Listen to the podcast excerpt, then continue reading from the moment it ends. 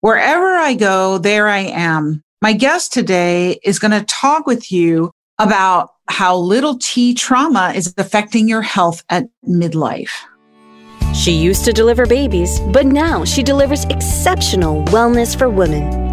Welcome to her Brilliant Health Radio, where holistic women's health expert and board certified OBGYN Dr. Kyrin Dunston shares revolutionary insight from leading experts on what you need to know today to treat the root cause of disease, heal, and create the radiant health you've been searching for. Lean in and get ready to experience the bountiful, blissful, and beautiful vitality that you deserve.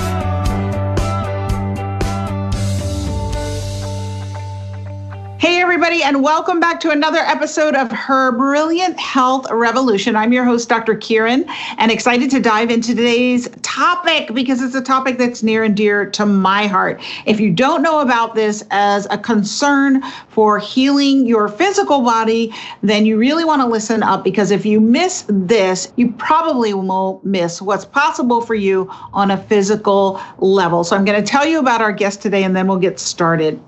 Her name is Dr. Aimie Apigian, and she specializes in helping people overcome the effects that negative psychological life experiences have on their physical health. She understands that the missing link preventing people from healing physically arises from adverse emotional events.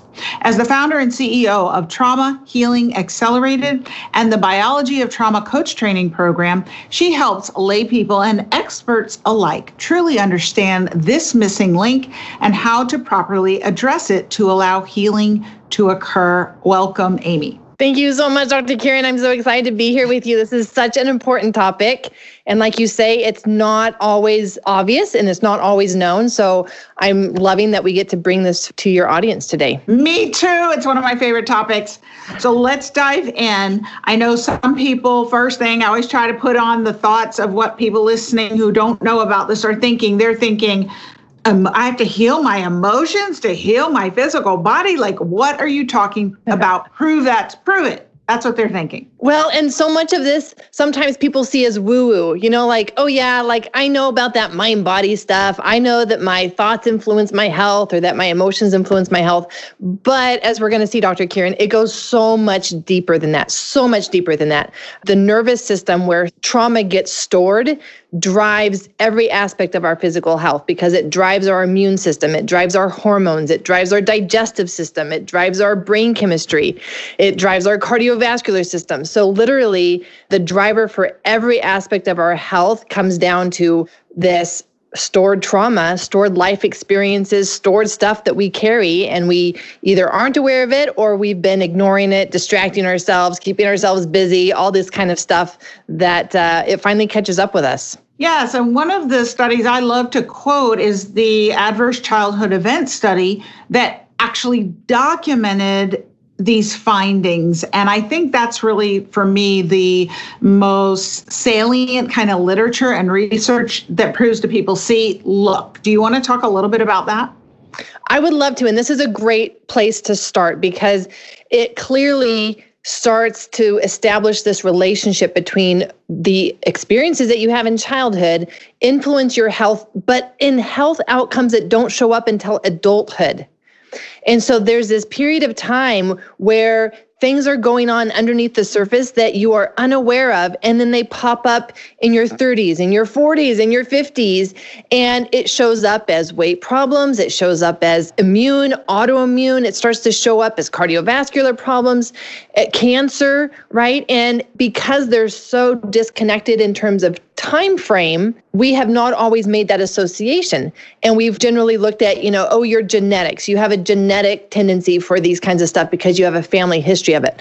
Well, Possibly, but what if also that family history was because of the family dynamics, the family relationships, and how that actually established your nervous system and your basic feeling of insecurity in life or security in life, whether you are at baseline confident in the support that you have, knowing that you are always good enough and always enough, or is your baseline questioning that? Am I good enough? Am I enough? Am I lovable? Am I worthy of even happiness?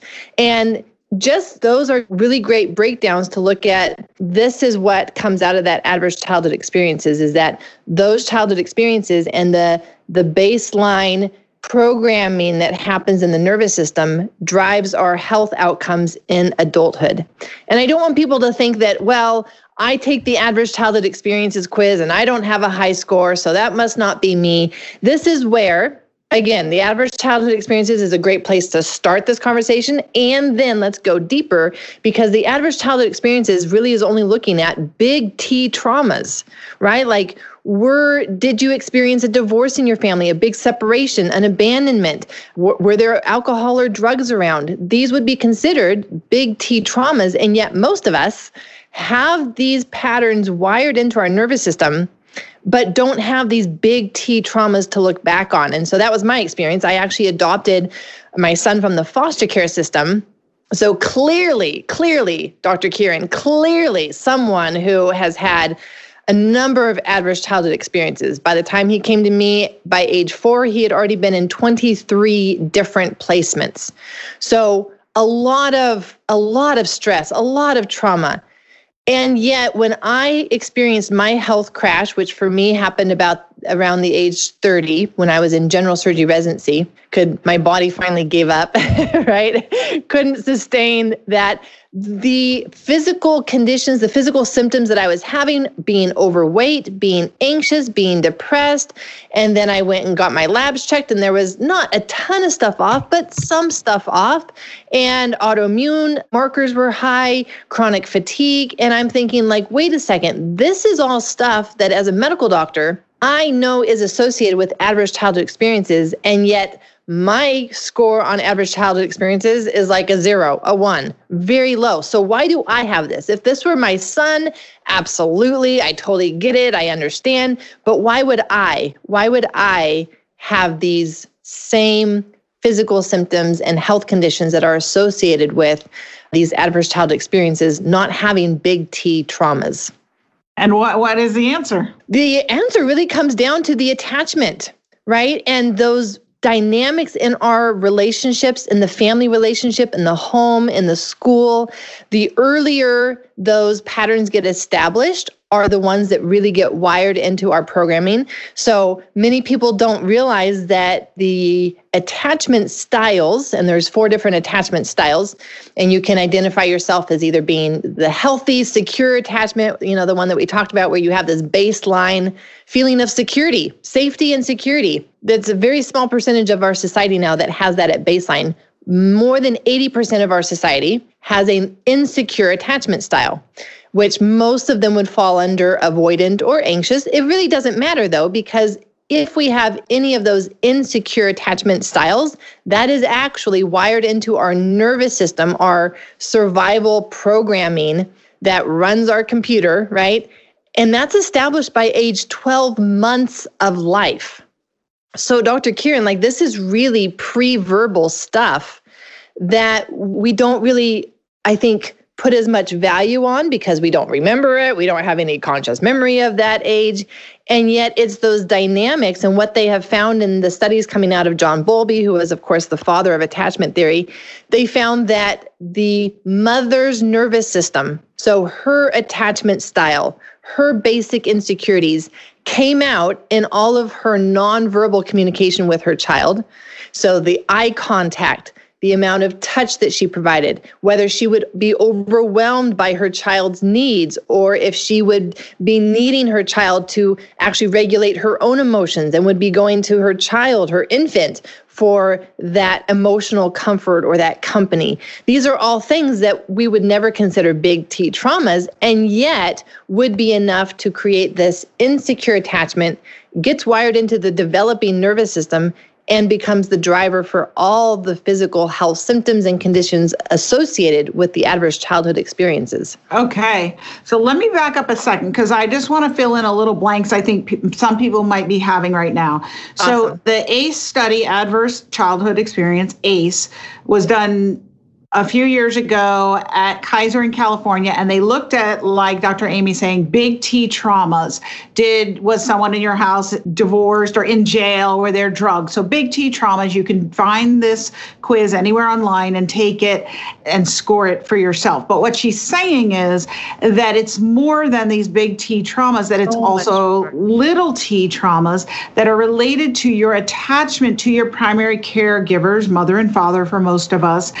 And and was that attachment a secure attachment where you knew your needs were going to be met and you were cared for and worthy of being cared for?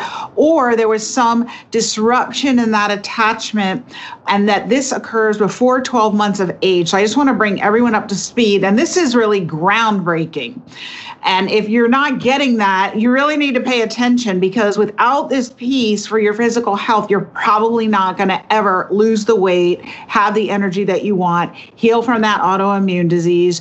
So, all right, so now we're all up to speed, but I want you to make the connection for everyone about how relational attachment trauma, little t trauma, translates into physical health problems. What's the bridge there? Yes. And this is where I love to break it down to even like an individual nerve cell because that helps my brain wrap my head around something that I can understand rather than speaking like in these vague terms of, well, you know, the, the nervous system, Dr. Kyrin, the, the nervous system. right, like, right. no, no, no, no. Let's break it down to an individual cell and what's going on on that cellular level. Every cell in our entire body has a connection with the nervous system. And the nervous system, in its big picture form, its role in our life is to keep us safe, is to protect us, is to help us survive. And so anything in our life that feels like it may be a threat or a danger to our survival, that's where the nervous system really steps in and shines. And it does amazing things survive things that we may never have thought that we could survive. What happens is that when the nervous system is now programmed for survival because it has not felt safe since childhood, it did not feel safe to be itself. It did not feel safe to express its emotions.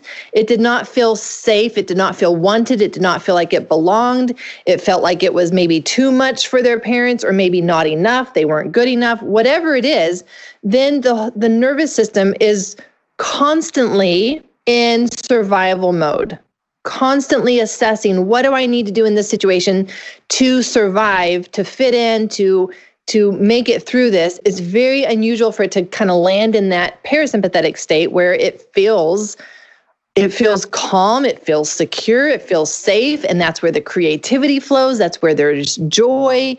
And so when the nervous system then is constantly in this insecure state, anxious state, overwhelmed state even sometimes. There's a big spectrum of, you know, feeling insecure and anxious to overwhelmed and we can talk about the differences between that if you like. But when it is programmed for that, it communicates with every single cell in our body hey, there's danger and we need to be on guard.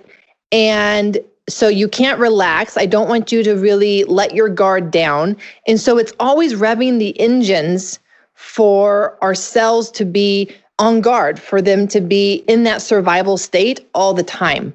And so it causes these chronic changes in our biology on a cellular level.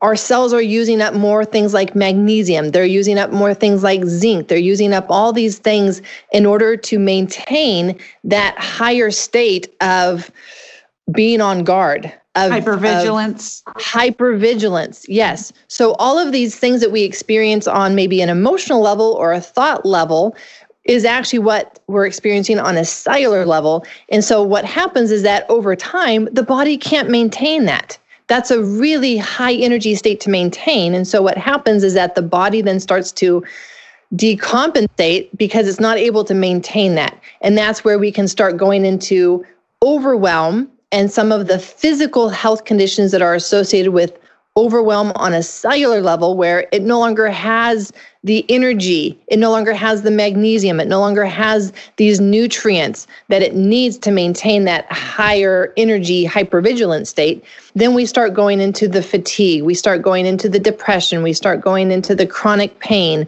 the fibromyalgia, the autoimmune. All of those are very closely associated with the freeze response, a chronic functional freeze where you're just now going through life just to get through, just to get by, because you don't have that aliveness, you don't have those resources, you don't have the resilience on the cellular level. You've burned through all of that because of years of living in a state of feeling insecure. Great. So, can we be a little more specific about just generally nervous system? You're talking about the stress response system, right? And kind yes. of what's involved here. Yeah. So actually, that's a great question because there's the stress response system and then there's the survival response system.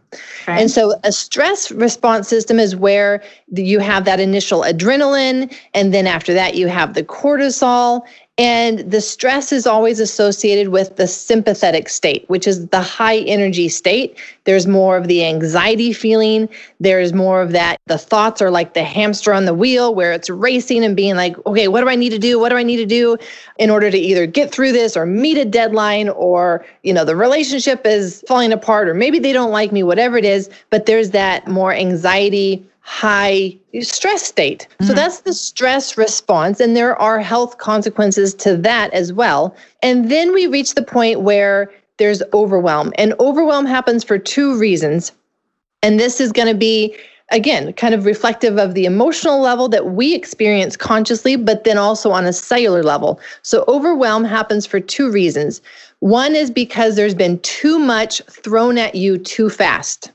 So, this is where people can remember times in their life where it's just one thing after another happened and it just like, whoa, was too much. Med right? school. Med school, right? And especially if you were in medical school and then maybe there was a death in the family or there was, you know, you broke up with your boyfriend or, you know, something else where it's just like, whoa, this is way too much for me to process.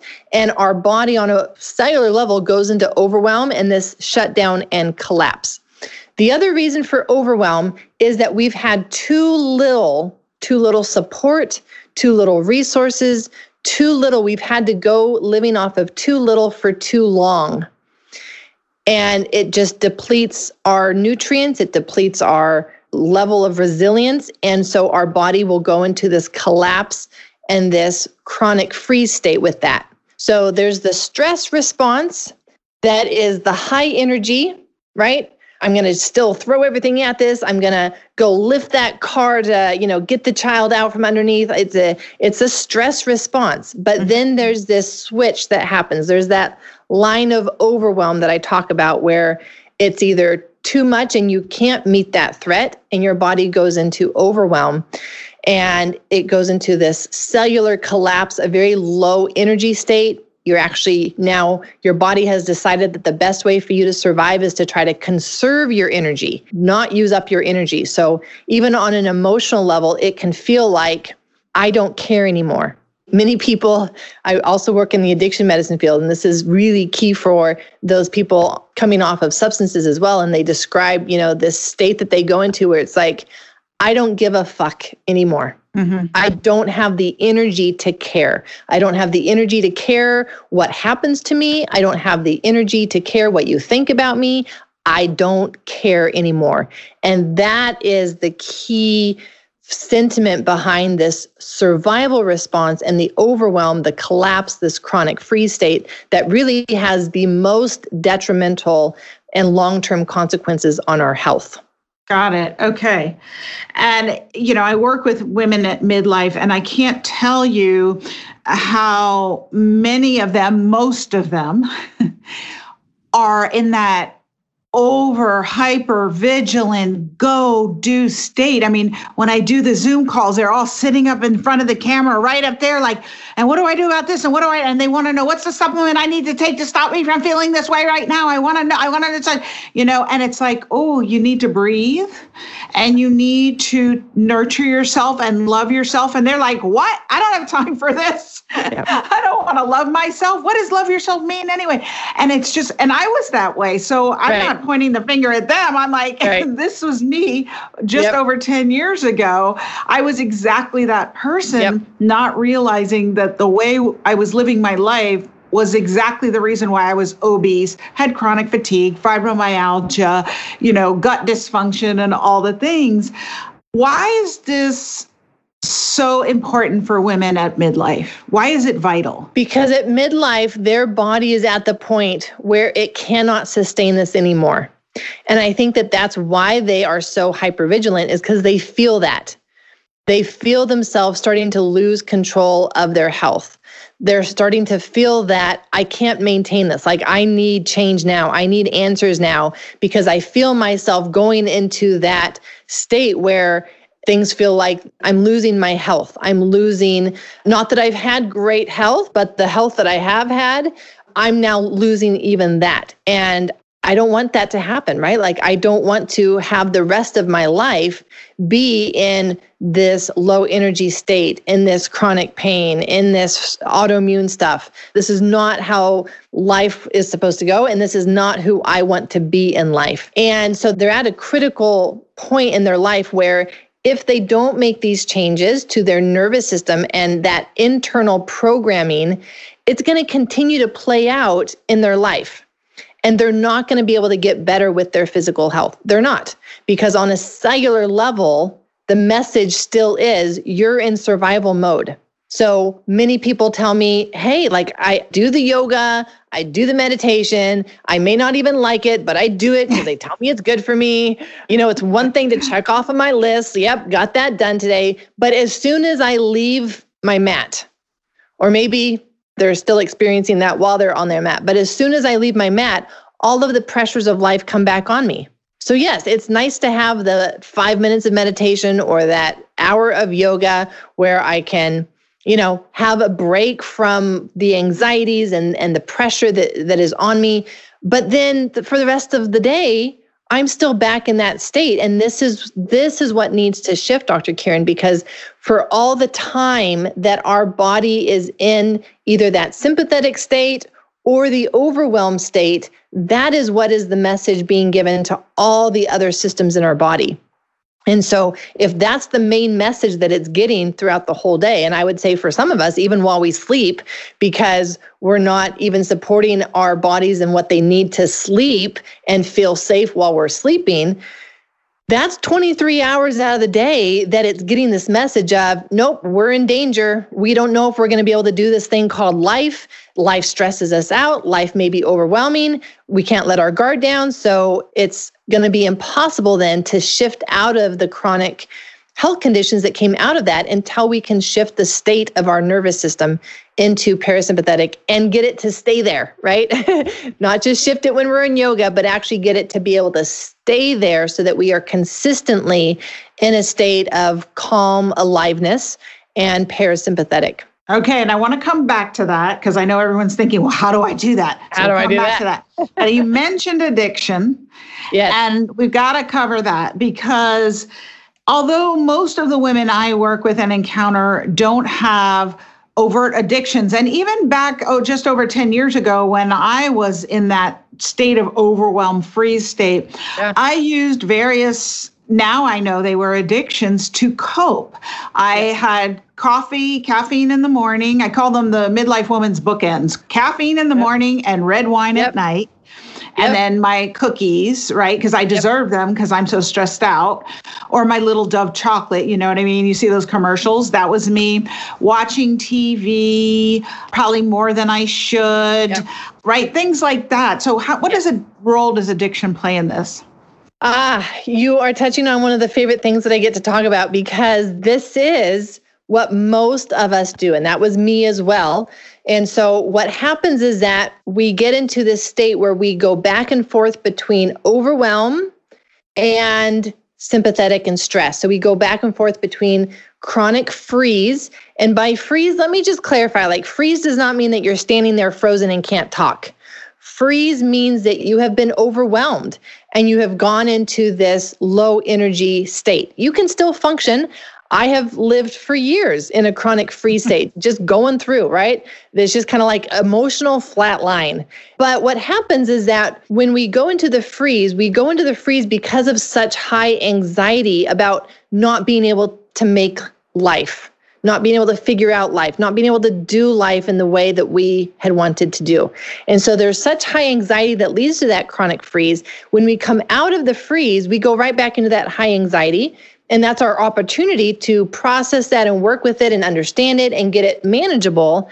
But since many of us don't have those skills or understand what's going on, we go back and forth between the two. And so what happens is that we're in this freeze state, low energy state. And in order to get anything done, we have to caffeinate ourselves. We have to get our stress levels up. We have to get our adrenaline high enough to pull us out of that low energy state long enough to go through our day, meet the deadline, go to the meeting, get the kids fed, get them to the soccer game, and we come home and what do we do? We then go right back into the collapse and we we numb out right? Like we zone out we numb out we check out. Those are all kind of words that are associated with this overwhelmed state. We turn on the tv and we just kind of sit there right, right. Whether we're actually watching it or not, like our minds maybe somewhere else, we're zoned out, right? We're not actually fully present to our surroundings. And that's how we know that we're in that chronic functional state. And then we grab for the alcohol, we grab the chocolate, we grab the food, we grab for exercise. We, there's so many things that we use that could be considered addictions when you look at it in that light that are coping mechanisms to help create a state of uh, survival for us and helping us get through. Now, obviously, those end up having, uh, ooh, like consequences to our health and our life that we don't want, right? But this is where the nervous system, as I was saying before, has become so skilled at keeping us alive and getting us through life that it will do this automatically without us even realizing that I'm using the TV to zone out, that I'm using the alcohol to just, you know, go into that, ah, I don't care, right? Like, I'm not going to care about that as much. Food is a big one just because the vagus nerve is key here. And I don't know how many people are familiar with the polyvagal theory, but the vagus nerve is right there in this. And when our body gets to that point of overwhelm, it triggers a nucleus in the brainstem that's the dorsal vagus nucleus. And that's what communicates to the rest of the body oh, we're shutting down. We are going into that collapse. We're going into that low energy state where we're going to disconnect from our bodies. We're going to zone out because it's it's too much to feel all of this. And the vagus nerve runs right behind our esophagus and then it reaches the stomach and it spreads out in those crow's feet that we learned about in medical school, right?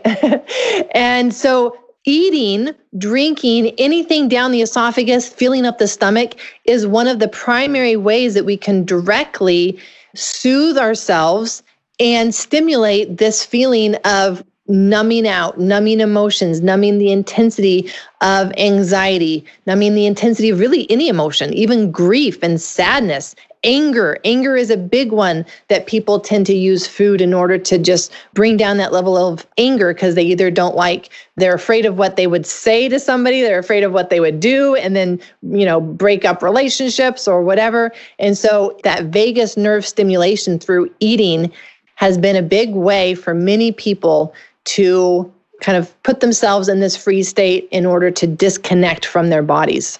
This is such good, important information. Thank you for sharing this.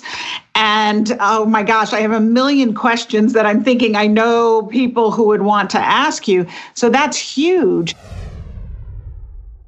We'll be right back after this short message from our sponsor. Hey there, it's Dr. Kyrin. I'm just wondering how long you're going to go with those unbalanced hormones. I mean, you told me during the Stop the Menopause Madness Summit that you couldn't take it anymore. So, where have you been? Since the summit, Deb M has already balanced her hormones, gotten to her goal weight, and is looking forward to wearing her bathing suit on the beach this summer. And Carrie, who hadn't been able to lose even five pounds in the past 10 years, has now lost an amazing 15 pounds and is feeling and looking great. Not to mention, she's sleeping better and her mood has improved. Aaron, Ashley, Debsy, and so many more are already enjoying the benefits of having balanced hormones. And I'm wondering if you could use some help finding out your personal hormone levels and knowing exactly what to do to balance your hormones so that you can lose weight, regain energy, balance your moods, feel sexy and confident, look great, and master midlife or whatever you want to do. Know that all health begins with balanced hormones. Everything you want in life begins here, and nothing good good ever comes from tolerating hormone imbalances. We're launching the Hormone Balance Mastermind again this July, so don't wait. Space is limited and it will be months before we run this program again. Go to www.midlifemetabolisminstitute.com to apply for the program or get on the early bird wait list so that as soon as registration opens, you can be the first to apply and secure your spot. If you've had enough and you want to find out how good life can be once your hormones are balanced, I know I'll see you there. Talk to you soon. And we're back. I guess a big issue is I always say that labels are kind of not as important as we make them.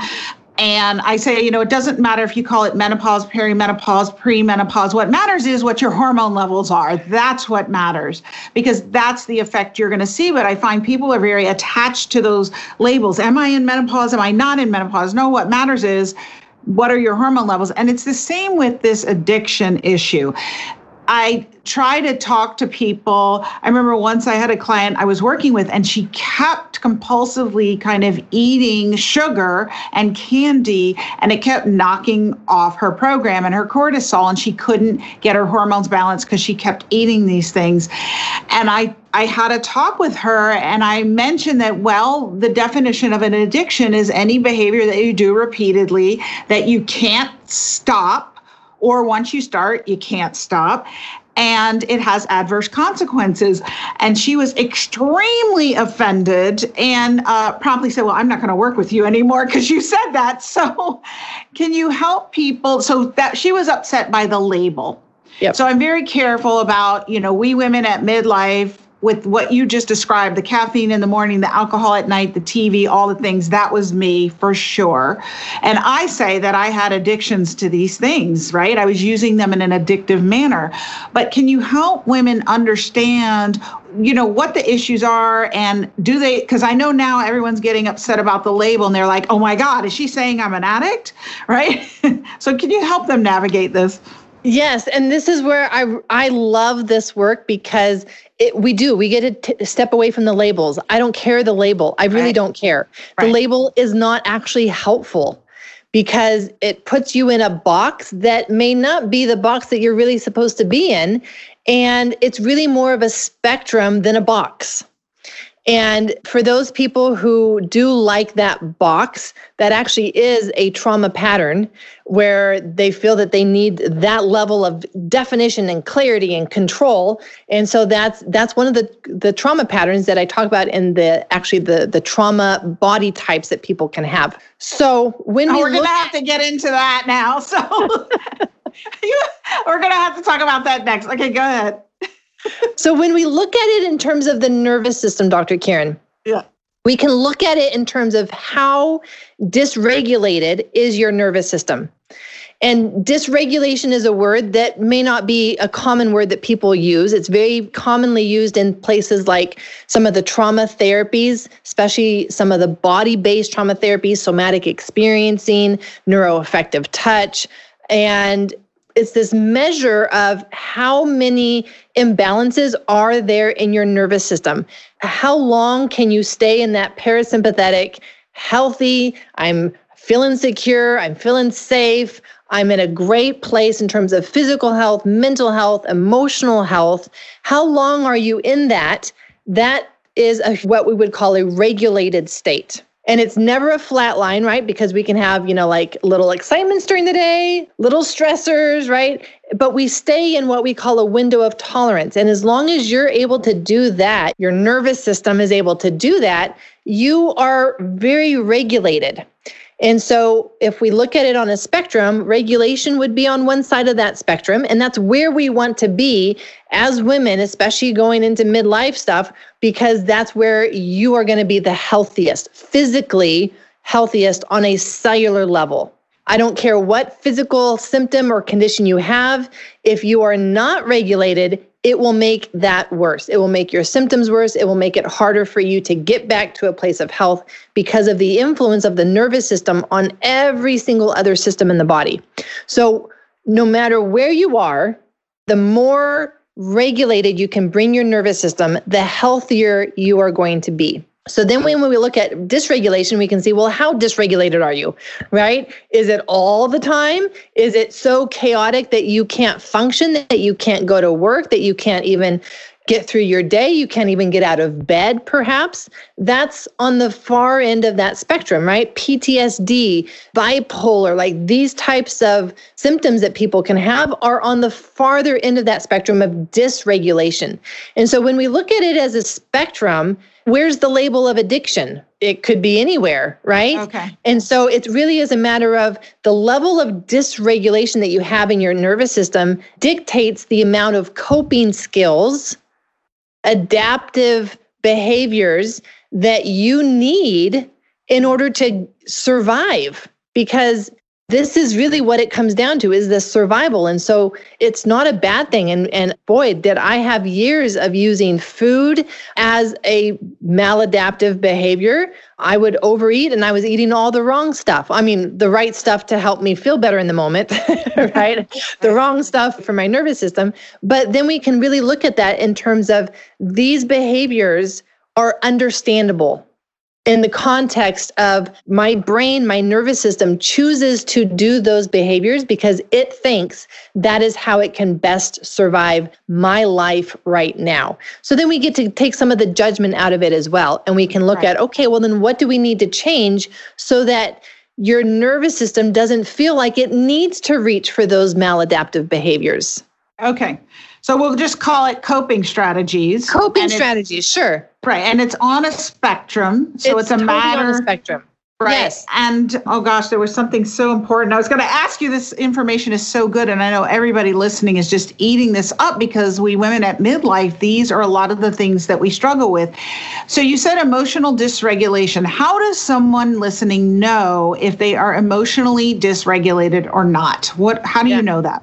So, this is a really great question. And there's a couple ways we can do this. In the courses that I lead, this is actually where I start people. This is day one okay. of my course because I need you to be able to know what state are you in right now. I need you to know what state you're in in five minutes from now when I say, hey, check in with your nervous system. What state are you in? And there's only three states of the nervous system there's that regulated state, the parasympathetic, calm and alive. There's the sympathetic and stressed, or there's the overwhelm, collapse, and freeze. That's it. Those are your three options. And there are distinct sensations in your body that are associated with each one of those. So it makes it relatively simple, didn't say easy, relatively simple to then be able to identify based on what's going on in your body, perhaps even some of the thoughts that you're having, some of the emotions that you're having, what state of your nervous system you are in in each moment that you decide to check in with that. So if you're in that middle regulated state, this is where you're probably like you and me right now, right? Like we're calm, we're feeling secure, we're feeling good, we're connecting, we're having an excited conversation. So it's mm-hmm. it's not like we're so calm that we're sleeping, right? But it's it's calm and yet very alive and creative and collaborative and connected. So that's the state that you are in when you are parasympathetic. If you're in sympathetic, this is where your heart is racing. This is where you might even have some sweats, some clammy hands. You will have the anxiety type of thoughts. So there's those types of sensations that are part of the sympathetic. Your thoughts, again, like your thoughts and your emotions will feel more anxious and, and distressed. If you're in the overwhelm, you're going to feel the collapse. And I don't often whew, tell people to do this because it can be quite strong. But if people want to just kind of lean their head down, let their shoulders come down, and go into that collapse posture. It's almost like a posture of shame shame and exhaustion and then pull out of it because I don't want I don't want people to be there too long because it can trigger quite a bit. But that's what it feels like to be in that overwhelmed state. So anything where there's just this uh that collapse, that's the uh. overwhelmed state. So it very much is based on the different sensations on how your body feels and the thoughts. The thoughts that a person would have in that state would be, I can't do it anymore. Mm-hmm. I'm done. I'm exhausted. So sometimes it's helpful to even use our thoughts to know what state am I in. Now, I don't want them to just try to change their thoughts because changing their thoughts isn't going to change the state. Changing the state will change their thoughts. So the thoughts are just a marker for which state they're in. This is so good. So, the question I have that's coming up right now is I work with women a lot with their, their heart rate variability, which is just such a sensitive marker. And I actually use an app with them where they get their high and low frequency, so their sympathetic and parasympathetic levels, and they get these numbers. And I have some women, Dr. Aimie, like less than a hundred total power, and it should be ten thousand. Yeah. And so, does it? I'm assuming this regulates to the. I mean, sorry, corresponds to the emotional regulation. Absolutely. Yes. And with the heart rate variability, it's something that I measure as well. I've got my Oura ring, so I track that myself for everything that I'm doing. Mm-hmm. And with that heart rate variability, you're going to see it at its best, at its optimal level when you're parasympathetic, when you're in that calm and alive state. When you shift into sympathetic, right, that heart rate variability woo, goes down. Yeah. And after that, though, there's not a great distinction between sympathetic and overwhelm for the heart rate variability. That's the one thing that I'm still playing around with and doing research on some of my patients and clients is seeing can we really differentiate on the heart rate variability between the two dysregulated states or is heart rate variability still only something that we can know whether you're regulated or dysregulated, but not being able to separate the two dysregulated states? I don't know yet. I'll get back to you on that. yeah, definitely get back to us on that. You mentioned trauma body types. I got to ask about that. What is that? So, we each have different biology that comes from trauma. And the great thing, the great thing, right? The great thing about trauma, Dr. Kyrin, the great thing about trauma is that it is very, very predictable in its effects on the body. And most people still think of trauma as being psychological. And this is where we really get stuck in our trauma recovery process because it is the last thing that is that is psychological. We only recognize the psychology piece because we're only paying attention to our thoughts. We're mostly living in our heads, right? So we're, we're only aware of those darn thoughts that we want to change, not realizing that that's just the tip of the iceberg there is so much that's going on in the body, and there are specific biology types that come from different types of trauma and also different types of genetics that a person may have. So I know that we don't have time to explore this as much today, but there are actually genetic and epigenetic conditions, biochemical imbalances that will make a person predisposed to even having trauma in their lifetime, even experiencing childhood as a trauma rather than just as a stress. And so those help differentiate like if you have those going into a trauma, the consequences, your trauma body, your biology type is going to be different than someone who doesn't have those biochemical imbalances causing and contributing to the trauma. So there's different categories that they're still very predictable. There's a pattern, and that's the cool thing is that there is a pattern of how trauma is going to affect your body and we actually look at what are the symptoms that you're having now to be able to categorize which trauma body type you are. Yeah, and uh, along the lines of the genetics, I've done some genetic studies over the years. And when I found out that I was MTHFR, I had defects in that, and that that's what helps you metabolize your stress hormones, your norepinephrine, your epinephrine. And so if you have a defect, you don't metabolize it properly. So when you yep. do get upset, it right. takes you forever to calm down. And I used yeah. to always wonder, why do I get these prolonged upsets when I can't exactly. calm down. And it, so it was yeah. genetically programmed. And so just understanding that helps me to deal with it. Yeah. And my guess is that knowing you, that you are an undermethylator, and that's oh, yeah. methylation yeah. imbalance. I don't see you as an overmethylator. I see you as an undermethylator, just like me, just like me. And and yeah, that is one of the biochemical imbalances that will, especially the undermethylation, it decreases dopamine and serotonin activity. Mm-hmm. So imagine trying to do any type of emotional work or trauma recovery when you are working against low dopamine and serotonin levels. Like it's going to be like trudging through mud to be able to make changes in your nervous system when that's going on in the background. So this is such important information. I know everyone is listening and they're like, "Oh my gosh, I need help with this." So I know it's we don't have enough time to go through it all. You have some wonderful programs that educate people on this and people are invited to definitely check it out. But can you give us the overview framework? It's not a psychological problem. So going and talking to a therapist for an hour a week for years and years is probably not going to make a lot of change. So how do people begin to change their biology when it comes to this so that they can change their psychology? The first step is just identifying what biology type you are because then that helps us prioritize what are going to be the lowest hanging fruit. What's going to be the things that when we change are going to give you the fastest results and feeling better and so the first step would be find out your biology type for trauma.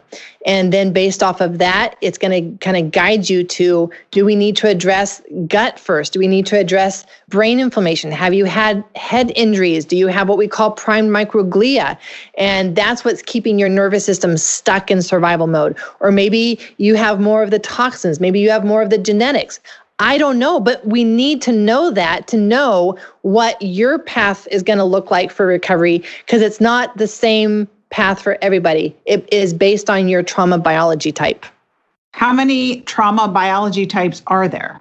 I've identified six trauma biology types. Okay, and you talked about the primed microglia. I know we don't have time to go into all of them, and I know you have a quiz for everyone that they can take to help figure this out, but can you just speak briefly to that? Absolutely. So, primed microglia. Microglia are the guardian cells for your nervous system. And so you have the nerve cells, they're called a neuron, right?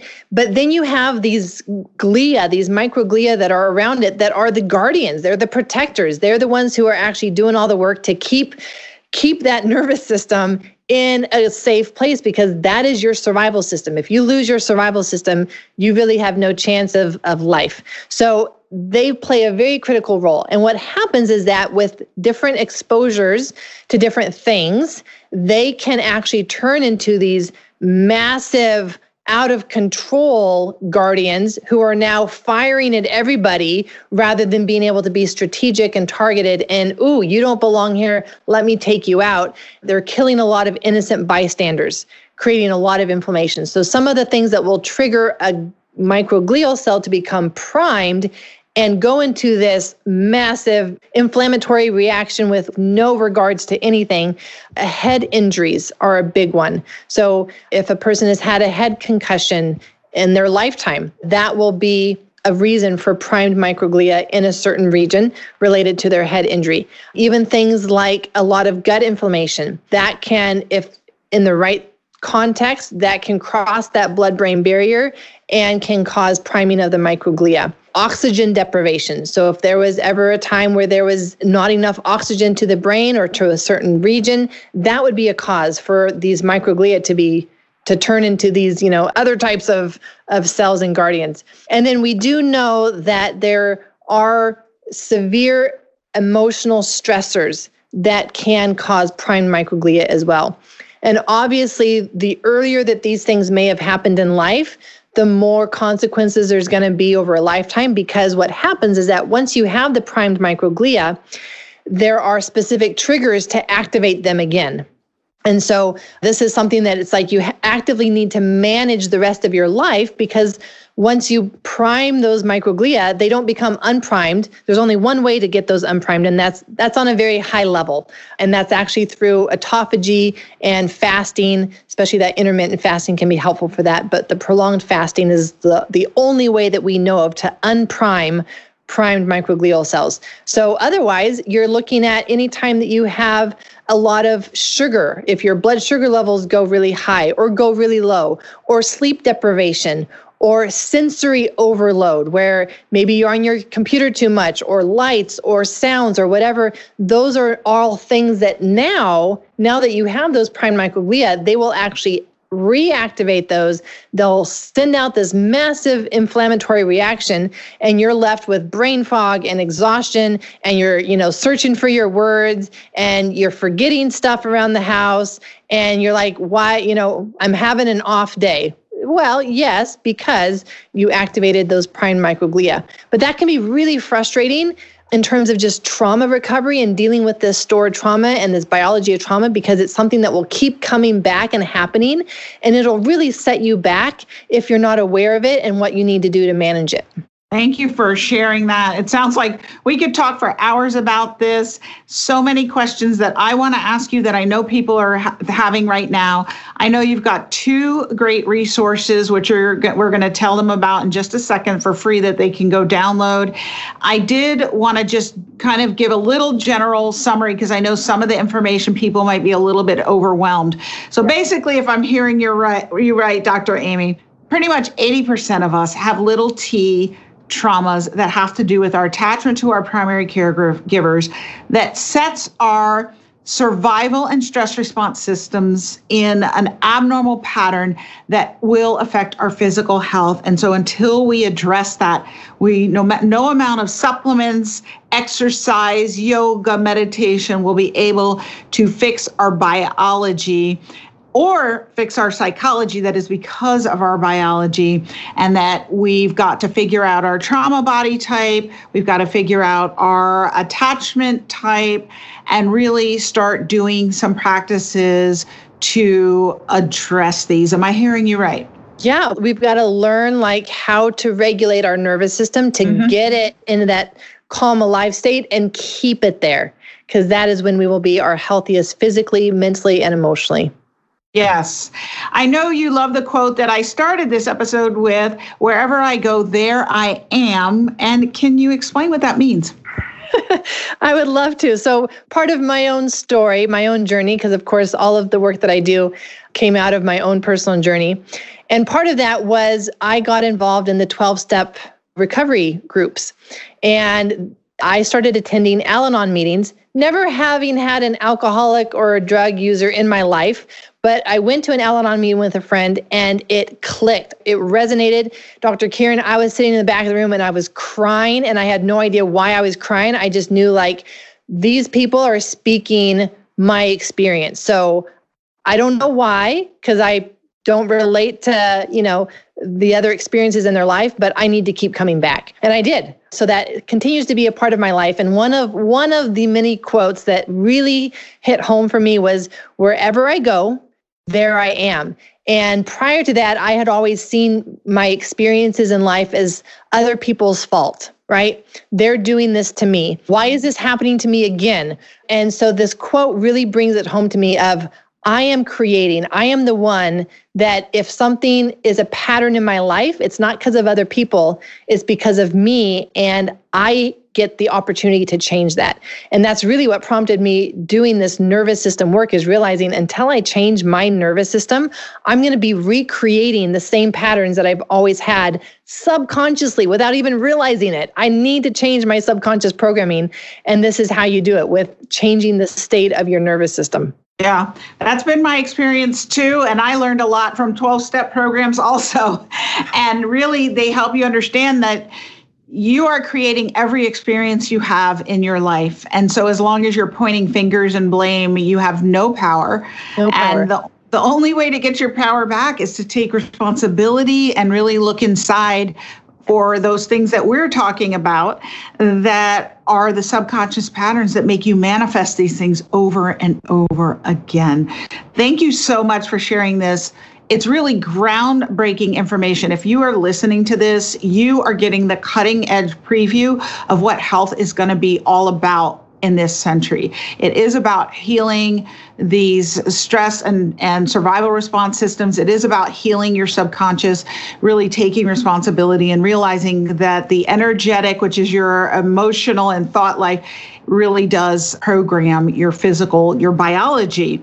So you've got some great resources for everyone. You've got the stored trauma quiz and the roadmap for attachment. Do you want to tell them a little bit about each of those? And we're going to have the links in the show notes. Yes. And I also have a whole biology of trauma summit. So that will be awesome. another free resource for people that airs uh, July 19 through 25. And so that is a, a free resource for people, a whole 43 interviews that I have done on guest experts, bringing you this information of solution series for mental health, addictions, and burnout. So I will definitely share the link with you on that so that uh, people can get in on that free resource. And then I have a roadmap for how to address attachment trauma. And again, I use that word attachment trauma. It really is insecure attachment style, whatever whatever seems to resonate. If you are recognizing that hey, yeah, I may have some attachment insecurities, where do I even learn about this and what do I do about this? I have a roadmap for you. And then I have a quiz that you can take to learn your trauma biology and what would be the first steps for you in starting to change the consequences of trauma on your body. That is amazing. Super excited about your summit. And I encourage everyone to attend. This really is where the healing is at right now. So thank you so much, Dr. Aimie, for joining me and for sharing this incredibly important information. Thank you, Dr. Kyrin. Appreciate how you show up in the world and the work that you are doing. Thank you. Thank you so much for joining me for this episode of the podcast. If you enjoyed this episode, please share it on social media and send it to someone who would benefit from it. If you love the show and really want to support it, please go to iTunes, write a review, and subscribe. This helps other women find us so that they too can heal and enjoy brilliant health. I've got a gift for you. If you take a screenshot of your review, post it on your social media, and tag me. I'll send you a special surprise right to your inbox. Thank you so much for joining me. And remember, healing and getting optimally healthy isn't magic, it's science.